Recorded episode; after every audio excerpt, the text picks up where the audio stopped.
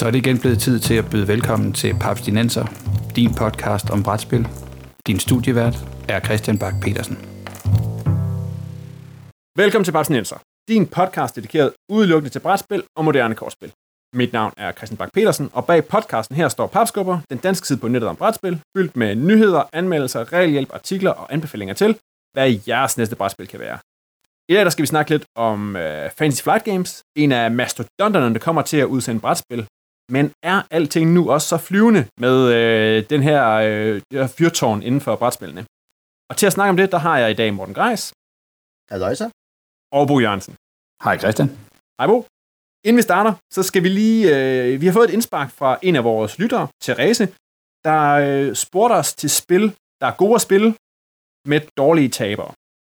Og vi taler ikke her om koop-spil, men om spil, hvor en faktisk kan vinde, men hvor det også er fedt, eller lige så fedt, eller oplevelsen hen mod ikke at vinde også er god.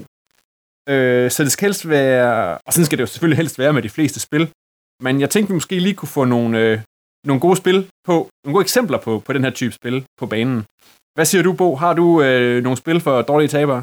Nej, altså, vi har en masse altså, dårlige spil for dårlige tabere, men det er ikke det, hun spørger. Jeg synes faktisk, at definitionen her er, er nødt til at være... Altså, vi er nødt til at få på plads, hvad, hvad vil det sige at være dårlige tabere? Fordi, er det ikke, eller hvad? Jeg, Altså, at... Øh, jeg, jeg, tror, jeg tror, at Thereses udgangspunkt var blandt andet at spille med børn og søskende, for eksempel, hvor, hvor konfliktniveauet godt kan stige, hvis øh, den ene øh, tæver den anden eftertrykkeligt. Og det vil sige, sådan har jeg det også, når jeg spiller med, med min yngste. Altså, hun bliver rasende, når hun taber. Altså, hun er jo kun fem, så vi kan, jeg arbejder på det nu. fordi hun går, hun går op i det, og derfor... Ja, ja, præcis. Ja. Og så er hun også sådan, jo ekstra hundelig og nedladende, når hun så vinder til gengæld. Altså, da hun, hun, hun, hun tævede mig i, i, i et sådan helt klassisk vennespil, hvor børn på fem jo har en kæmpe fordel. Og så da jeg for anden gang eller sådan noget, vender de samme to, eller et eller andet, som er, at, at hun så kigger hun op på mig og siger, hvad, har du ondt i hjernen, far? så tænker jeg, næste gang, så kører jeg altså hardcore på, ja. Når vi skal spille Heckmech. Så bliver der ikke, uh, I, I pull, pull no punches or worms. Så, så jeg tror, at det var med det udgangspunkt, at det skal være sådan noget, hvor, hvor konfliktniveauet godt kan stige, og hvor der måske er et eller andet på spil og noget personligt. Det kan også være forældre eller søskende eller den slags. Jeg er faktisk i tvivl. Men jeg synes, altså alle, alle gode spil er jo det, hun så søger efter. Altså alle spil, der har en balance, der gør, at taber vinder ikke er, er blevet øh, afsløret altså halvvejs ind i spillet. Så afslutningen rent faktisk bliver trukket hen mod slutningen, men dog uden, at det er tilfældighed. Altså jeg tror ikke, der er, rigtig, der er nogen, at det, det er så godt, hvad der er for din femårige datter, men det er lidt svært at hæve armene i begejstring, hvis man vinder bare fordi Altså, Fordi, jeg, jeg rullede lidt højere end dig. Ja, altså det var sådan lidt tilfældighed, ikke? Det, det kan du ikke rigtig bruge til noget. Og så tænker jeg også, da jeg så godt til Rises spørgsmål, det er altså spil, hvor andre folk bare rotter sig sammen imod dig. Det kan vi heller ikke rigtig bruge til noget. Munchkin. Det er ikke sjovt at tabe i Munchkin, fordi det kommer som konsekvens af, at alle andre bare har blevet enige om, at du ikke skal vinde. ja, Og så er der så over til den der, hvad skal jeg sige, variant med reelle konfliktspil, hvor det ikke sjovt at spille et spil, hvor du, altså du taber, fordi dine tropper har fået altså strategisk klø. Rusland i Access and Allies, det det er aldrig sjovt. ikke skægt at være på retræten hele spillet, og så tabe. Så er det sådan lidt, nej, det, det er faktisk ikke særlig skægt. Så jeg synes, når vi, har, når vi har taget dem ud, der ikke er sjove, og været dårlige taber i, så synes jeg, der står en hulensbunke spil tilbage, som, som har en god balance, hvor du ikke er i tvivl, når du sidder bagefter og gør pointene op og siger, når du vinder, fordi sådan og sådan. Det har jeg måske lidt svært ved lige at lave om til et konkret, så skal det være det her, snarere end det her. Okay, Jeg står og kigger over på en spilsamling. som er, indeholder en del. Lords of Waterdeep, synes jeg, er et, et, et rigtig godt spil, og når du til sidst gør pointene op, så kan du sige, jeg vandt, fordi det der. Og det tror jeg måske egentlig er min definition af, at, at, at godt, jeg, jeg kan sagtens tåle at tabe i et spil, men jeg vil også gerne kunne se, hvorfor. Altså, kigge tilbage på spillet og sige, nå, øh, ja okay, den der, den så jeg sgu ikke lige, eller at det der skulle gå hen og blive så mange point værd, den havde jeg ikke lige set komme. Og så selvfølgelig, at det ikke bliver, det tror jeg vi alle sammen kender, det der med, at pointene er så tight til sidst, at det næsten kunne have været vilkårligt, hvem der ender med at vinde. Det er en hel episode, det her. Nå, men jeg tror, Christian, du havde et eksempel på det på et eller andet tidspunkt, hvor I havde spillet et eller andet spil for første gang, og ham, der vinder, får 61 point, og du, som overhovedet ikke havde været investeret i spillet, får 58. Og det føles sådan nej, lidt... nej, nej. Jeg, jeg, jeg, fik, jeg fik 61 og var fuldstændig ligeglad med spillet, og de tre andre, der var med, fik alle sammen 60. Præcis. Okay, right. Men jeg tænker, det er heller ikke en, det er heller ikke en, en, en øh, nu hæver du den så også selv øh, frem som eksempel på det, men det er heller ikke en fed sejr. Nej. Nej, jeg fik det, det der med at føle, at det har været, at processen derhen også har været ligegyldig. Og, men der tænker jeg måske lidt, altså Therese nævner selv det spil, der hedder Arabian Nights, som et godt eksempel på noget, der virker. Det er rigtigt, og det siger selvfølgelig noget om, hvor vi er henne på skalaen. Ja, der ja. tænker jeg, altså jeg har ikke spillet Arabian Nights, det kan være, er der nogen af jer, der har det? Nej, jeg har faktisk ikke. Ja, jeg har spillet det. Ja, Morten, kan du ikke lige rise op? For det er jo sådan noget, hvor jeg tænker, der er sådan et ret meget et, et historiefortællingselement undervejs. Ikke? Man kan godt ja. at man kan vinde det, men der bliver også skabt historier, som på en eller anden måde er jo tilfredsstillende. Ja, Tales of Arabian Nights foregår så at sige, at man sætter et stort spilplade op, der forestiller Middelhavet, Middelhavsregionen af Europa og noget Mellemøsten osv. Og der er en masse ruter mellem de forskellige byer hen over land og vand, som man vandrer på. Og så har vi ved siden af spillepladen et kæmpe ringbind, som man så op i undervejs, fordi det har en mekanik, der minder lidt om Gamebook, som vi jo har talt om i vores svært trøjdom episode, hvor man ligesom kommer hen til et sted, og så finder man ud af, øh, hvad sker der her, hvad, øh, og træffer et valg. Så man går for eksempel hen til Babylon, jeg rykker hen til Babylon, og så så min medspiller op og siger, du kommer til Babylon herfra, men så er det 627. 627, der står, du møder en gammel mand ved byporten, vil du give ham en mønt, eller vil du tale med ham, eller vil du ignorere ham? Og så træffer man valg. Jeg har ikke rigtig noget grundlag for, hvad jeg skal træffe de valg ud fra, andet end, det kunne da være sjovt at gøre A, B eller C. Og så får jeg vide, hvad konsekvenserne er. Så det, det er et spil, hvor man går rundt og oplever meget, og man skal sige, oplever meget, der er meget sære ting, og man har ofte ikke særlig god kontrol over, hvad der er, der sker. Og der er det mere vejen gennem spillet, der er, ople- øh, der er den store spiloplevelse. De bizarre ting, der sker, og de ting, man ligesom fletter sammen til en større historie. Og det, det er ligesom det, der sådan driver Tales of Arabian Nights. Ja. Men man kan stadig, der er stadig en, der vinder til sidst.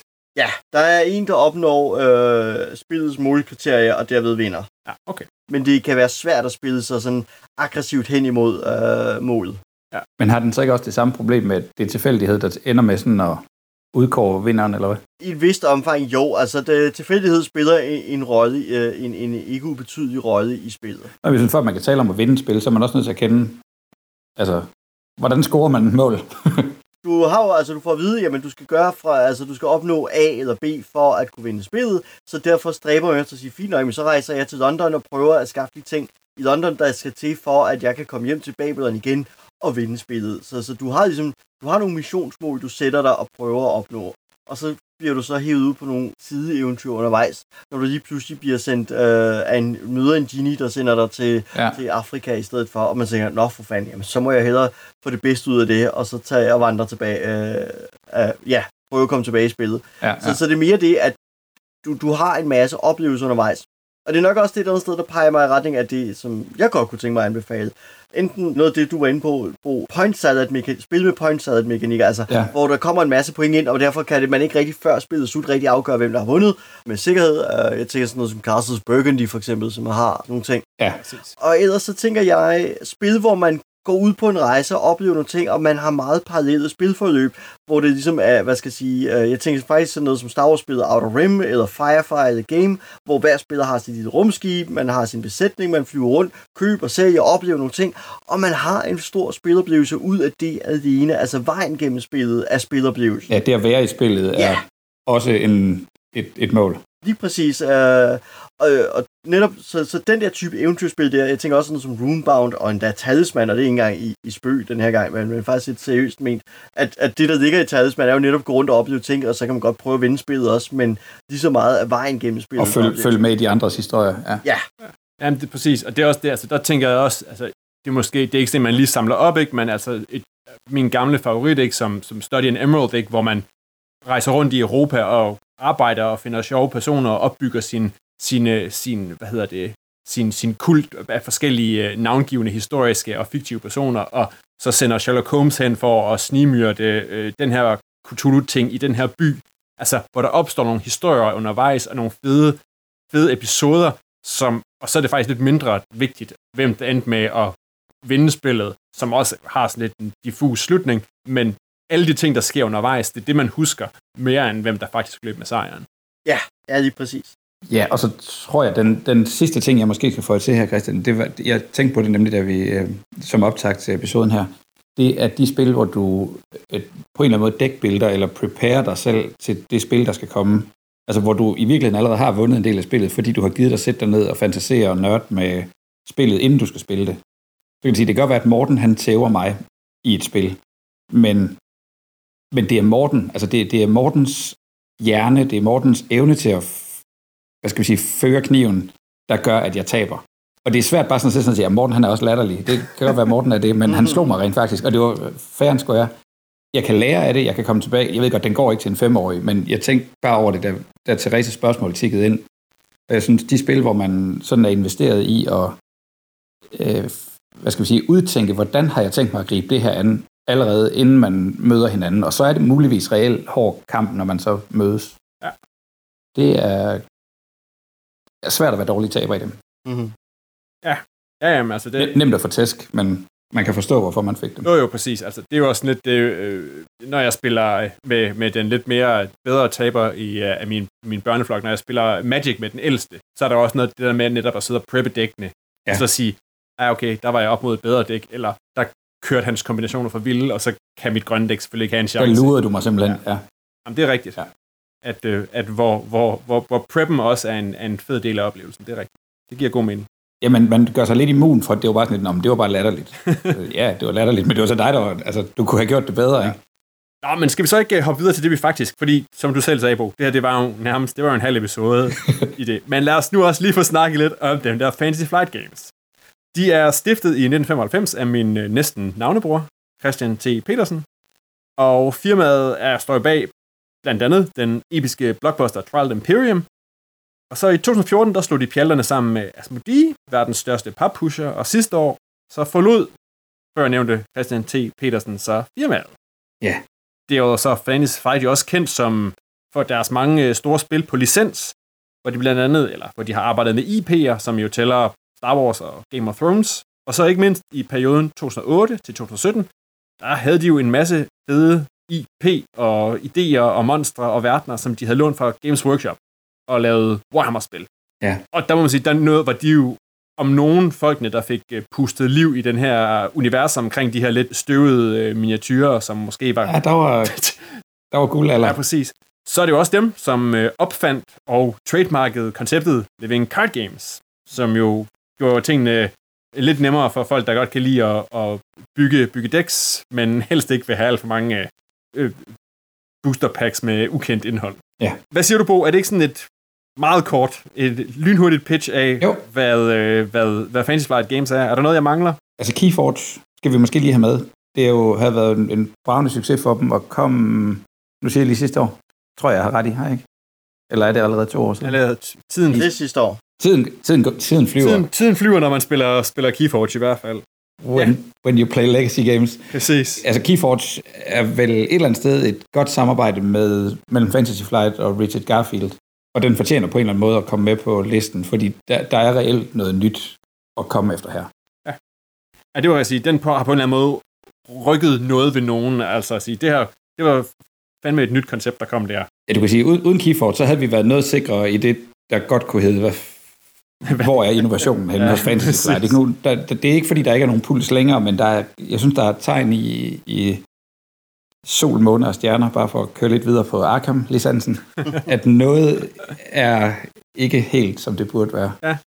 Eller som det har været. Det, det er måske også bare, fordi de kommer fra et højt sted, ikke? Det er nemlig det, ikke? Altså, jeg, oplever, jeg synes, jeg oplever en eller anden form for metaltræthed øh, i ja. det, ikke? At, Lige præcis. At der kommer masser af solide udvidelser stadig, ikke? At, at Lord of the Rings The Living Card Game, som jo er også et populært kortspil. Altså jo, ja. der kommer den sædvanlige ugentlige, eller mundlige, men ikke ugentlige, men mundlige udvidelse. Men det er bare, altså det føles nærmest som, det kører lidt på rutinen, ikke? Altså de er ved at grave sig ned i de mere, stadig mere obskure hjørner af Ringnes Herre, fordi ja. de egentlig har været alt materialet igennem i, i de tre bøger, øh, de har som udgangspunkt at arbejde med. Så og det er også det, det, jeg føler med Star Wars, ikke? At det, det er ved sådan, X-Wing har jo stået stærkt, men jeg synes også, at vi er ude i nogle meget perifære skibsmodeller nu, øh, hvor man står sådan lidt, ja. hvad er det for en serie, jeg ikke har set af obskurt Star Wars siden, at jeg ikke kan genkende de her modeller her? Ja, og du kan sige, hvis du, hvis du er inde i spillet, så er det formentlig altid fedt, at der kommer en ny wave af mm. skibe, og det er sådan, der kigger man måske lidt me- mekanisk på at sige, når man ham her med den her pilot, og de gamle missiler, vi fik fra anden waven, nu kan det lige pludselig sætte sammen og blive det nye uh, shit i, i en uh, rumkrig. Men det trækker ikke rigtig nogen nye ind, vel? Nej. Altså, det er ligesom om, ja. Det er lige præcis det, og, og det var nemlig, hvad skal jeg sige, noget af det, grunden til, at jeg blev mærke i det, var, at der jo lige været Gen Con, og noget af det, jeg sad og spændt ventede på, det var, Fantasy Flights annonceringer, ikke? Det var sådan lidt, åh oh, hvad, hvad skal vi have af fede, spændende nye ting? Kommer der nyt Civilization? Kommer der noget, der erstatter uh, Battlestar Galactica, eller Chaos in the Old World, eller, eller et eller andet, ikke? Og så er det sådan lidt, ja, ikke rigtigt. Et nyt figurspil, en ny Arkham-klon, et, et, endnu et kortspil. Um, altså, ja. der var ikke rigtig noget, hvor jeg var sådan lidt sagde, wow, det er spændende, det gider jeg mig til. Og det har jeg egentlig lidt af uh, det sidste års tid, eller længere tid, at der er ikke rigtig særlig meget fra FFG, hvor jeg så siger, at det her, det glæder mig til, det her ser jeg frem til bliver spændende. Og, og en af de få ting, hvor jeg sådan var hen og røre ved det, ikke? altså Discoverlands Unknown, der kom sammen med uh, Keyforge, ja. var sådan lidt, ja, det var en, på papiret en sjov idé, men i praksis var der sådan en, ja... Ja, det var nemlig mere en, et, et fikst påfund, der måske virkede i, i, i skrivelokalet, men ikke rigtigt ja. i den virkelige verden. Og skal vi lige sige, at det jo var lidt sådan en, en, en var det, kan, kan man beskrive det som en discount-udgave af Seventh Continent? Ja, ja det kan man godt være fræk at gøre. Ja, nogle, det var været fire spil, hvad skal vi sige, elementkoncepter, som på en eller anden måde, når du, når du købte et spil, så var du ret sikker på, eller var du sikker på, at det var en unik ja. sådan token-kombination, der var i dit eksemplar af spillet. Ja. Så Christian, hvis dit eksemplar var, foregik på en isflage, så foregik mit måske i en skov, og derfor havde jeg problemer med at finde altså, kød og, og kartofler, og du havde problemer med at finde tørt træ, du kunne brænde af, eller et eller andet. Så det, det var sådan en survival-agtig, lidt mystik-spil med noget, noget med en kult, og noget med en, du er et øde sted, og hvad fanden laver jeg overhovedet her? Sådan. Så der var sådan en portion opdagelse i det. Det var co-op til en vis grad, lige indtil der så var en, der mm. skulle ende med at vinde, som også var sådan lidt et, wow, selv, selv os lige den idé, så vi forstår, hvad vi skal med det, ikke? Er det noget, vi skal spille Cutthroat med vores værste fjender, jævnfør dårlige tabere, eller er det noget, hvor vi skal sidde og spille med vores gode venner og spilgruppe og, og, og få en Robinson Crusoe-fortælling øh, ud af det? Så ikke, at det var ikke, og det var heller ikke et spil, man sådan overhovedet hører noget om i dag, selvom det fik lidt blast lige, da det kom der, ikke? Nej, jeg tror næsten det, altså jeg tror, jeg har spillet de første fire aftener med det, og, og det er et eller andet sted en høj ros. Øh, og det er jo ligesom for at sige, jeg vil simpelthen så gerne se det her spil komme fra jorden. Altså, det basker med vingerne, og det blaffer ned ad landings- eller startrampen, og åh, jeg vil gerne se det flyve, ikke? Jeg vil virkelig gerne se, at det her det er holdbart nok til at, til at høre komme på egne vinger, men det kom sgu aldrig rigtigt af, af startrampen, altså. Mm-hmm. Det kom ikke derop, hvor man bare sådan tænkte, nøj, jeg glæder mig til øh, om en uge, ja. hvor jeg mødes med min spilflok igen, ikke? Så, kan vi prøve, så kan vi komme videre. Og, og, og da vi mødtes en uge senere, så var det sådan, Nå, hvad, hvad skal vi i dag? hey, der er kommet en ny Chronicles of Crime, lad os prøve det, ikke? Så det var ikke, der var ikke sådan en, der sad og sagde, Nå, men hov, hov, hov, hov, hov, hov, jeg skal da vide, hvad der skete med ham ude på isflagen. Det var bare, ja det er fint. Ja. Mm. Men vi har, vi har jo tidligere kommet forbi en del af de her Warhammer-ting, ikke? Og som sagt, vi sagde, de fik jo virkelig løftet, de fik virkelig brugt de Warhammer eller licenser, de fik fra Games Workshop, ikke? Altså, der er noget Forbidden Stars, uh, Blood Bowl Team Manager, hvad, har de, hvad var der andre fede ting? Altså, der blev, de, jeg synes, de... Warhammer Quest. Det er rigtigt. Chaos in the Old World. Ja, ikke mindst Chaos in the Old World. Chaos ja. Altså, hvor de fik stablet nogle rigtig fede spil op, som fungerede, og, og som, som brugte universet, og samtidig gav det noget fedt nyt gameplay, som netop ikke var bunget op på utrolig mange terningerulle, og øh, du skal købe vildt mange, øh, plastik, eller vildt mange metal- og plastikfigurer for at stable her op, og så købe dem for point og den slags. Ja. Altså, der fik de jo virkelig pustet liv i, i det. Men er det ikke lige netop det, de kan? Altså, få en licens ind, og så sætte nogle gode designer. Nogle af dem har de in-house, nogle af dem er, er associeret, nogle de trækker ind. Ja. Eric Lang, for eksempel. Ikke? Ja. Men nogen, som kan komme ind og forstå, hvad er det, det her univers, de kan, og så trække på nogle sådan helt øh, altså velsmorte maskiner for at, altså flot artwork, virkelig lækre produktionskomponenter, fede mekanikker sat sammen, og lige pludselig så er det sådan lidt, ja, ja, ja, Altså, Ja, fan. øh, Blood Bowl Team Manager, selvfølgelig giver det dem, altså det kunne jo have været hvad som helst, Jo, jo. men at få det op i et Blood Bowl-univers, gav lige pludselig mening. Jamen, det er rigtigt, og der, det er jo også det, er jo det, vi snakkede om blandt andet, da vi kørte Warhammer-episoden. Det var jo netop det der med, hvor, hvor, hvor stor forståelse de har af universet. Ja. Men altså, vi ændrer spilmekanikken fuldstændigt, men universet er der helt let genkendeligt stadigvæk, og, og rammer lige ned i, i det, som, som Games Workshop-tingene kunne. Ja. Ja. Så kan man stille spørgsmål til, vi, har vi måske rundet det før, hvorfor var det, at det her frugtbare for, øh, samarbejde ikke fortsat, og på den måde øh, sendte, sendte, sendte en masse fede spil ud og blev ganske utilgængelige, så man nu skal betale over 1000 kroner, hvis man vil have udvidelsen til Blood Bowl Team Manager, den dyre af dem. Wow. Den hurtige udgave af den historie, det er vel, at Fantasy Flight og Games Workshop ryger i totterne på hinanden over, hvem der udgiver figurspil og hvem der udgiver brætspil. Star Wars øh, X-Wing øh, The Miniature Game er blevet så stor en succes, Ja, og Star Wars Legion. ja, det kommer først noget senere. Der var de nærmest holdt op med at snakke med Games Workshop, var de?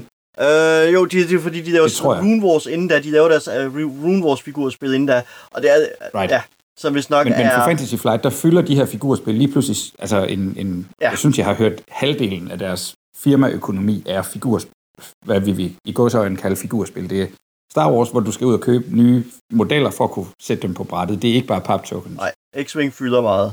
Ja, det må man sige. Og der kommer Games Workshop så tilbage til dem og siger, dudes, øh, kan I huske, da vi aftalte den her, øh, den her aftale om, at I måtte lave brætspil i, i, øh, med Warhammer-licensen? Det var altså ikke figurspil, fordi figurspil for Games Workshop, eller for, øh, ja, for GW, ja, der går det hen og bliver til Warhammer Fantasy og, ja. og Warhammer 40.000, og det er jo altså nogle milliard dollar industrier, det der, ikke? Så de har sådan lidt stået og tænkt, gider I ikke godt bare lave det, I egentlig blev altså, licenseret til. I var gode til at lave brætspil. Hold jer lige fra alt det andet fis der. Ja. Og så siger Fantasy Flight, jeg ved ikke, om det var det toneleje, men det kan vi simpelthen ikke give op. Altså, er I klar over, hvor meget Star Wars det fylder for os nu?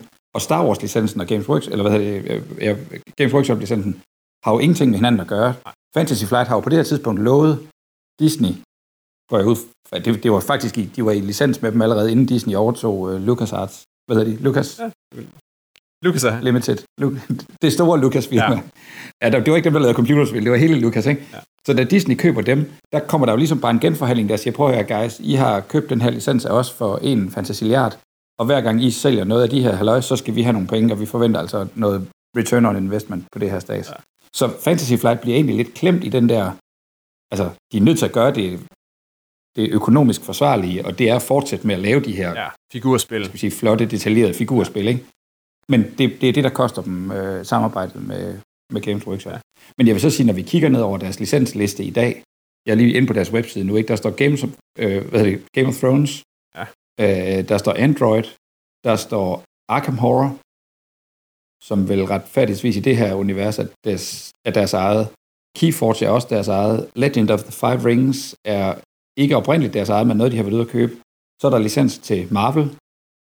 Det hedder vel så også Disney nu til dags. Der er Star Wars, og så er der Lord of the Rings. Det, det bliver ikke meget større, vel? Nej, det må man sige, mm. som, ja. som, som... På den anden side vil jeg jo så indskyde, at for eksempel tage sådan en ting som Android. Android er jo to ting. Der er Android, og der er Netrunner. Og det, der kørte for dem, var jo Android Netrunner, som Wizard jo gik ind og cuttede deres deal med dem og sagde, I må ikke længere lave Netrunner. Ikke fordi Wizards bruger det til noget, men det var i virkeligheden Android-flagskibet. Alt andet andre Android-produkter er sekundære, og Ja. på nær de rødspidsbogen, jamen så er de jo også alle sammen udgået igen, fordi de ikke rigtig har nogen PT har nogle fede spil til Android-sætningen. Så, så Android tæller ikke rigtig mere, fordi den er virkelig også øh, død og borte. Og L5R, eller Legend of Fire Rings, altså jo, der kommer der, øh, altså de prøver stadig at køre et par rollespilsbøger ud til det, og de har lavet et brætspil. Og så kører de nogle kort til det, men i virkeligheden er L5 er jo også død, fordi at de har aldrig rigtig fået banket det liv i det, som, øh, som of Fire Rings havde i 90'erne. Som det var engang. Nej. Ja, lige præcis. Så, så for mig er de, er de virkelig ret døde i det, ikke? Og så står vi tilbage med, at de har Game of Thrones, og de har Star Wars, Lord of the Rings, og, og så har de deres egne hjemmebryggede ting. Og Keyforge fungerer, men Keyforge har jo heller ikke rigtig nogen verden til, så der er det jo spillet, man dyrker det for. Ja. Ja. For, fordi de har jo en fantasy-verden, og den er jo, den er jo ingen, der vil røre med en ildtang. Nej. Nej, hvad, den hedder jo Terrino, eller Terrinat. Terranoth, tror jeg, ja. Og ja, jeg måtte ud og spørge jer og lede og det sagde mig jo ikke en hat. Altså noget af... Nej, og, og og det de har gjort, det er, at de har forsøgt at... Et eller andet sted, de har været ret meget corporate omkring det. De har jo forsøgt at få alle deres fantasy settings over i en fantasy setting, som de ligesom kunne dyrke fra... Så behøver vi ikke lave alting om en gang til. Så i stedet for, at jeg skulle sige, Descent foregik i, i en verden, og øh, Rune Wars foregik i en anden verden, og Rune Bound foregik i en tredje verden, og så har du kunne hjælpe med også noget... Altså, så det, de har gjort, det er jo, at de har forsøgt at, at pulle de her forskellige ting sammen og sige, kunne vi ikke bare være enige om, at der er den her relativt generiske fantasyverden, som bare er der, alting de foregår i. Ja. Yep. Men det virker løsrevet fra det, det i virkeligheden handler om. Ikke? Der er ikke nogen, der, der gider at kende verden, som Dungeon Quest skal foregå i. Nej. For vi skal bare ind i en borg og smadre en drage eller et eller andet. Ikke? Det, det er lige meget. Det er nemlig det ikke. Altså, Terranov-verdenen er jo ikke en, man interesserer sig for. Ikke? Warhammer-universet, og man spiller et Warhammer-spil ej, så er Warhammer jo ellers noget, man interesserer sig for. Hvor Terranov er sådan et, nå, okay, endnu en fantasy-verden, ikke? Altså, ja. der er en essentiel forskel på de to fantasy-ting, ikke? Og det er nok den del, som jeg synes, Fantasy Flight har kæmpet allermest med, det er et eller andet sted at være i stand til at skabe et univers. Ja, Ja, fordi man kan sige, man, de kunne jo sagtens tage alle deres mekanikker fra Chaos in the Old World, og så plotte det på Terrano. Men er det sjovt, hvis ikke det er Slanage og Korn og Tsench, der kæmper? Mm, Ja, lige præcis. I hvert fald ikke så fedt. Mm. Og rum, rumkriger, der ikke er Space Marines. det er jo nemlig det, ikke? Altså, tag Warhammer Quest the Card Game, som jo er blevet erstattet af en, hvad er det, der, uh, Heroes of Terranov, det hedder, ikke? Som, som igen bare så stille, ikke? Hvor man siger, hvorfor reskinnede I det overhovedet til Terranov? Også fordi, at i FFG's forretningsmodel er jo at lave udvidelser til det, ikke? Og PT er der jo kommet flere udvidelser til Warhammer Quest the Card Game, end der er kommet til Heroes of Terranov. I det er der kommet to karakterpakker til Warhammer Quest. Men intet til den anden, hvor man bare sådan, hvorfor gjorde I overhovedet det her, ikke? Altså, Jeg har lige prøvet at kigge ind under andre spil på Fantasy, på Fantasy Flights hjemmeside, hvor de jo i virkeligheden, kan man også se, har været ude og, og forsøge at lave de der licenssucceser med andre. Og nu vil jeg overhovedet ikke forsøge, altså jeg er ret sikker på, at alle mulige andre også kontakter Fantasy Flight og siger, jeg har engang lavet et computerspil, kunne du ikke tænke dig at lave, altså købe en brætspilslicens, eller I kan sådan set få det gratis, bare vi så deler i porten, og der begynder at rulle penge ind, eller der, der foregår alverdens ting der. Ja. Men Fallout, brætspillet, mm. som også kom med flotte figurer, velproduceret, maveplask, Ja, for vildt, ikke? Altså, ja, det var ikke noget hit. Det var det godt nok ikke. nej, det var ikke noget hit. Og det, der er måske ikke rigtig nogen, der kan sætte en finger på, hvorfor det ikke virkede.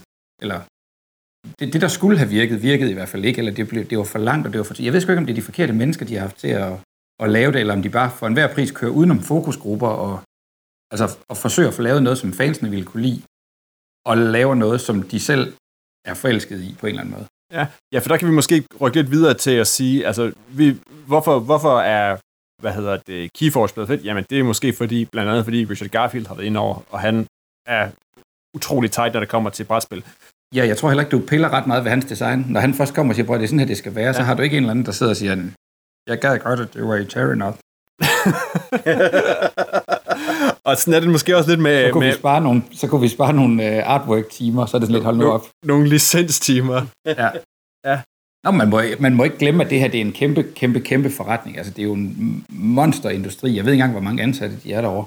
Men, men, men det er jo Ja, det er jo kæmpe. Det er jo giga. det er big money. Men det er sådan, når man nu sidder sådan og følger nogle forskellige firmaer, så virker det også sådan en, en gut, som du nævnte tidligere, Eric Lang, ikke? han har i hvert fald været ret tæt knyttet. Han virker på mig sådan, der følger sådan et casual på Board Game Geek og nogle forskellige firmaer på, på Facebook. Han virker for eksempel som en, der har rykket ret meget over til, til Cool Mini og Not, hvor mange af hans ting i hvert fald kommer. Altså, han, er- han er ansat af Cool Media Not, så det er det, han arbejder med nu. Han, Præcis. Han Og du nævnte selv, Bo, da vi, da vi snakkede om den her episode, og skulle lave den her episode, der nævnte du, at, at hvad hedder han, nu kommer det desværre, Cory Konixia, er, Cor- Cory, Corey, ja. ja, Cory, vores ven Cory, at han jo lige har sagt farvel til Fantasy Flight Games og har rykket ud og lavet sit eget. Jeg ved faktisk ikke, om det er eksekveret, men det er meget, meget en ny nyhed her lige op til GenCon, at han meldte ud, at han ville starte, åbne sit eget øh, designstudie. Og det, det er jo alligevel lidt at, altså, det er jo et, altså, udover at man skal, pludselig skal smide en rimelig mange ressourcer, hvis man skal til at lave sit spil, hvor man tidligere selv, hvor man tidligere har haft en fancy flight maskine i ryggen, så er det jo, altså, det, det taler måske for, at, at tingene ikke er så sjove og fede design. Det kan selvfølgelig også være, at, at Corey bare er blevet loaded på at lave brætspil indtil videre, så han, han kan gøre det med ro i sjælen. Ja, Men det der med, at, at store markant designer rykker væk fra et af flagskib, det er jo sådan på en eller anden måde lidt spøjst. enig. Jeg er faktisk meget spændt på, hvad Corey han finder på. Og ikke bare for at, at fan, fanboy her, men jeg har jo virkelig spillet mange af hans spil. Altså jeg har, det, er, det er jo sjovt, fordi det føles som at være inde i hovedet på en mand, man ikke kender.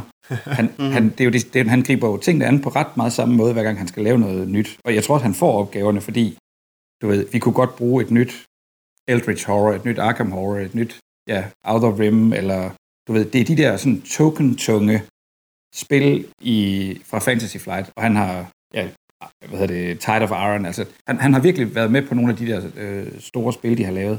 Mm. Men det virker så også, som om han er, og det er ikke sikkert, at jeg vil sige det her til ham, hvis jeg mødte ham i Essen, men en lille smule one-trick pony, altså at det er, at det er det, han gør, og, og det har han nu gjort i 14 år for Fantasy Flight. Ja. Og på de licenser, hvor det har været fedt, har, det, har han været guld for dem. Men som Morten øh, sagde indledningsvis, så, er, så fornemmer man måske også den der metaltræthed, at nu kan du ikke bare komme og sige, hey, Corey, vi har fået My Little Pony. Kan du ikke lige køre dit Eldritch Horror-trick på det her?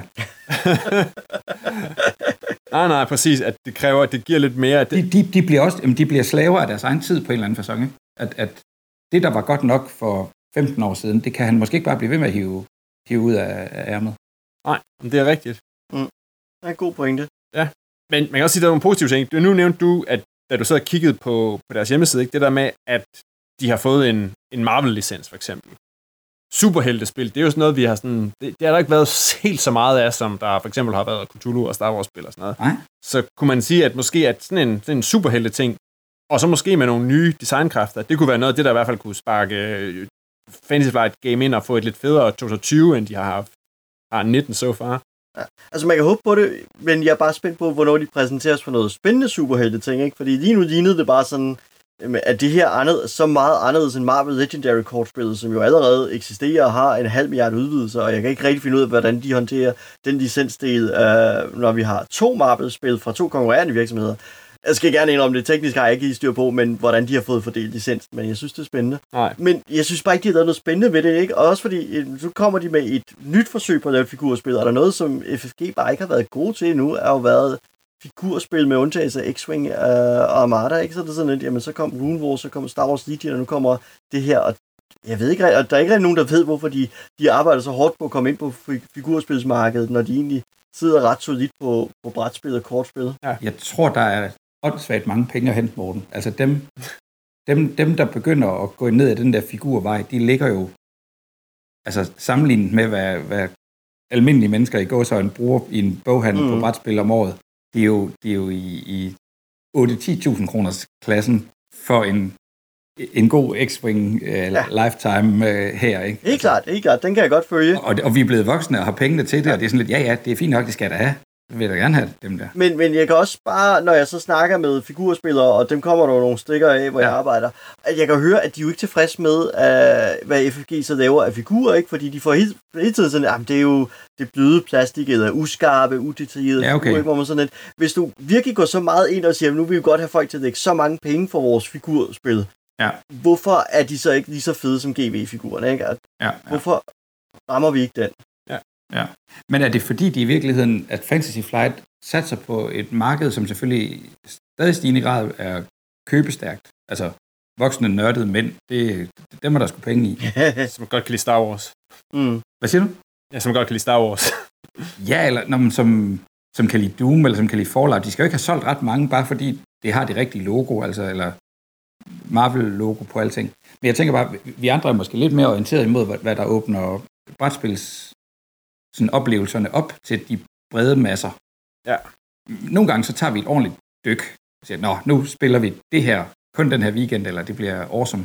Der er selvfølgelig også, igen, mange, bor selv i hovedstaden, men du ved, folk, der kan mødes hver mandag og spille X-Wing figurspil eller sådan noget. Hatten af for dem, men når alt kommer til alt, så er det jo ikke, altså, så er der nogle firmaer, der kan leve af det, men det er jo ikke, øh, det er jo ikke en industri, der på den måde Nej. bærer en hel, et, et helt brætspilsunivers. Nej, det er ikke billion dollar business på den måde, hvor man kan hente det i, ja, i hele... Nej, det er det jo så nok, når du breder det ud over hele verden, men det er jo ikke, altså, det, det, hvis du har Det ved jeg ikke. Morten, har du, har du nogen fornemmelse af det? Altså for eksempel, hvor mange har, har dyrket de her...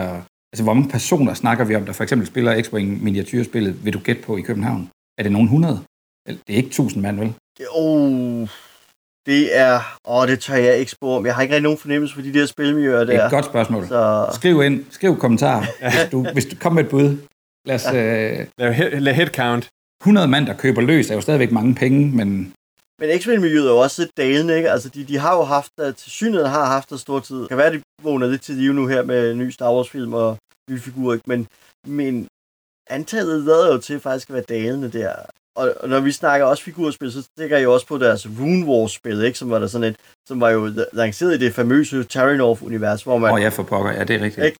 Hvad var pointen med det, ikke? Regiment-spillet der. Og det var jo virkelig noget, som de jo, altså, som jo alle, som jo endte med at simpelthen blive kastet i nakken, når de skulle ud deres lager, ikke? Blev kastet i nakken på forhandlere, fordi der, sådan, der var ingen, der ville have det spil.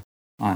Så man vil sige, så jeg vil i hvert fald sige, at de rammer bedre ind, hvis de vil ind på figurspilsmarkedet med Star Wars Legion, fordi du har Star Wars IP'en, og det gør de jo nok også med, med Marvel, men stadigvæk, hvorfor er det øh, et andet sted? Kan vi ikke få noget mere? Altså, eller, som brætspiller er, sidder jeg sådan lidt, jamen, jeg vil godt spille noget, prøve at spille noget Marvel, men jeg vil godt have noget spændende Marvel-spil, øh, og jeg gider ikke endnu et LCG-spil, og jeg gider ikke et figurspil.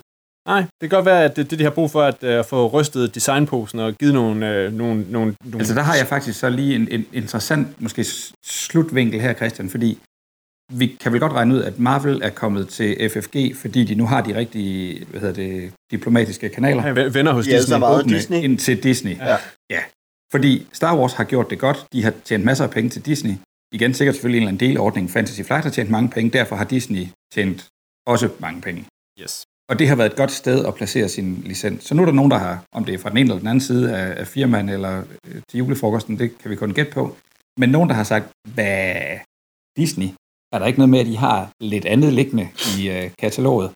Og med det, Disney sidder på, af filmlicenser, af altså universer, af serier. Mm, Disney har vist lige senest købt Warner, så nu sidder de også på alt Simpsons og så videre og så videre. Ja. Altså, Fantasy Flight kunne jo godt sidde på en guldkalv her, i form af bare at kunne være dem, der har en bevist track record over for Disney. Mm. Jeg ved godt, det er ikke fordi, at alle andre ikke kan få møder med det, Disney. Det, du og siger Simpsons The Living Card Game. Jeg vil ikke, jeg vil ikke tage et vedmål på den, Morten. nej, nej. det så bare, at Åh. mængden af sæsoner, der er i Simpsons, så er der... Ja, jeg får, jeg får, jeg, lad os se, om vi kan lave et mashup. Chaos, Cha- Chaos in Springfield. Hvor det er Chaos in the Old Springfield. Ja. Chaos in the, Chaos in the Old Springfield. Og så se, om ikke uh, man kan, kan få, uh, få merged de her to uh, ugudelige ting. Altså, de kan hyre Corey Konitsas øh, selvstændige spilstudie, hvis de lige mangler noget. Så tjener han også nogle flere penge der. Jamen, det kunne så godt være. Det godt at vi skulle prøve at spørge vores lyttere, hvilke Disney-IP'er kunne vi godt tænke os at se Fantasy Flight rive rundt? Altså, Ja, det er rigtigt. er der nogle film derude? Sidder der nogle altså, obskure, øh, sjove vinkler? Så lad os lige få dem på kommentarsporet. Ja, helt sikkert. Del, del jeres, øh, jeres øh, Dis- Disney-licenser lavet om til fede brætspil. Eventuelt koble en, koble, en, øh, koble en designer på, som I gerne så, øh, så, så mishandle en eller anden IP. cool. Og vi skal ikke sige, at vi så er nået til enden af denne episode af Papsnenser. Find links til fede og mindre fede Fantasy Flight Games-spil på papskubber.dk-podcast eller papsnenser.dk. Kom også gerne med indspark til udsendelsen, og send os en mail på papsnenser.dk, eller gå til os på Facebook, fordi hvad siger I? Er Fantasy Flight Games nede i et dyk? Er de haspins, eller er Morten og Bo bare nogle øh, forgælede papskubber, som øh, vil, vil nogle helt særlige ting? Del gerne jeres meninger, og det her øh, kæmpe store brætspilsfirma med os på Facebook. Tjek også øh, Papsnenser på tier.dk, hvor du kan støtte podcasten med en tier, eller et andet beløb per episode, hvis du har lyst. Husk, at hvis du joiner os på tier, så har du muligheden for at bestemme indholdet af en Papsnenser-episode, hvor vi tidligere har lavet en bonusepisode om Blood Bowl, en af de af Fantasy Flight Game tabte licenser, og vi har en ny i støbeskeen. Og vi er super glade for al den støtte, vi får. Det var alt for den gang. Sammen med mig i, på dette fantastiske flight var Morten Greis og Bo Jørgensen. Papsnenser er produceret af selv samme Bo Jørgensen og Christian Beckmann. Jeg hedder Christian Bak petersen og på vegne af Papsnenser siger jeg tak, fordi I lyttede med.